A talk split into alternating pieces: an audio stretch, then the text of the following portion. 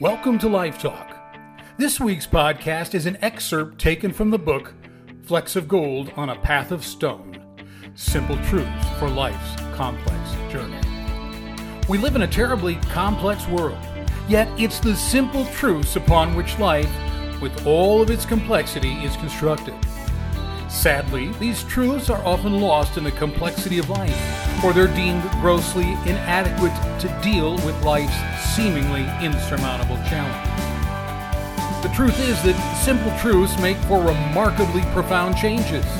The simple truths remove massive obstacles and provide stunning clarity to life's trials. The simple truths richly inspire us and deeply ground us in something that's core to who we are, something entirely unchangeable and unshakable. This book is about simple truths richly explained practically expanded upon, and relevantly integrated into life's realities in a manner that brings fresh insight, rejuvenated hope, and desperately needed resources to all of us who struggle. I hope that you enjoy this week's Forgiveness often seems to be one of those things It's a genuinely nice idea, but not really a liberating reality. Life is full of nice ideas, those trite sayings, gentle stories, and brave concepts that would make life a whole lot better if they were really real. Nice ideas often seem to be spun of the threads of idealism and the fabric of fanciful thinking. The reality is that they don't really seem to work in the real world. Sometimes the very things that we wish were true simply dissolve and disintegrate when the reality of life hits them. Forgiveness seems to be one of those things. Sometimes the greatest, most profound truths seem to be the very things that are completely removed from the reality of the lives that we live. In reality, it's not that they don't fit or are idealistic or naive or far fetched. Most often, it's simply the fact that we don't know how to incorporate them. Sometimes the greatest truths are so big and so encompassing that we can't figure out how to figure them in. And because we can't somehow make them fit, we assume them to be irrelevant, weak, inadequate, or just plain stupid. Such often seems the fate of forgiveness. The Oxford English Dictionary defines forgiveness as to grant free pardon and to give up all claim on account of an offense or debt.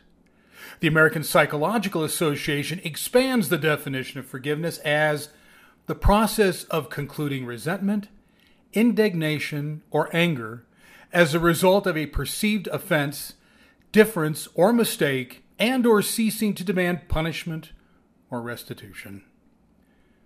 Whatever the definition might be, forgiveness is about letting go in a manner so total that the offense and the restitution are released. Forgiveness is a releasing, which makes it difficult on at least three basic fronts. First, we typically demand restitution be obtained or that justice be meted out for whatever offense we have incurred. There is a deep sense of justice that demands correction of an offense through some sort of action that both compensates us for whatever loss we've sustained while teaching the offending party that such actions are inappropriate and intolerable. The act of forgiveness works against this feeling, making forgiveness difficult and contrary. Second, forgiveness creates a perceived sense of vulnerability. If we grant free pardon, do we then open ourselves up to have the same offense perpetrated upon us again? Are we giving space and opportunity for the offending party to do to us what they did before? In forgiving, have we relinquished power that we can no longer hold over the person who offended us in order to keep ourselves safe or make them pay? Third, we see forgiveness as letting someone off the hook. It's a free pass, a mulligan, a turning away where we permit ignorance to erase that which should not be erased. We feel we do an injustice by not handing out justice and instead waving off an offense in a manner that seems both irresponsible and ignorant. Forgiveness is often seen as an easy way to resolve or bypass something that should be dealt with. Forgiveness is not saying that the offense was okay or somehow less than what it really was. It's not watering down the offense or somehow sweeping the whole thing under the proverbial carpet in some sort of passive gesture. Forgiveness has nothing at all to do with avoidance or passivity. There's nothing placating or escapist about it. It's not an act of weakness, nor is it a means to maneuver around that which we find unsavory or downright scary. It is, in reality, an act of the utmost strength, the highest form of sacrifice, and the deepest manifestation of our humanity.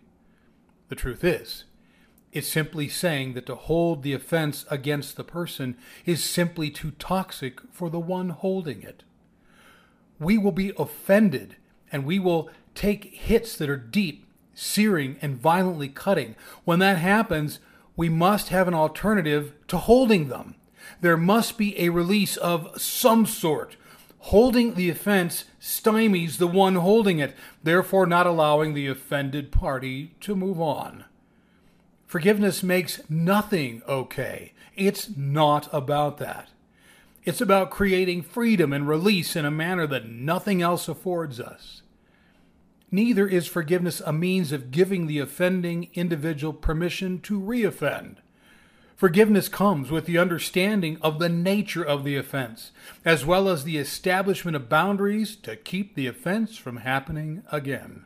Forgiveness is not permissive or passive. It's not about being an inflatable punching clown that pops up for the sole purpose of taking another hit in an endless series of hit.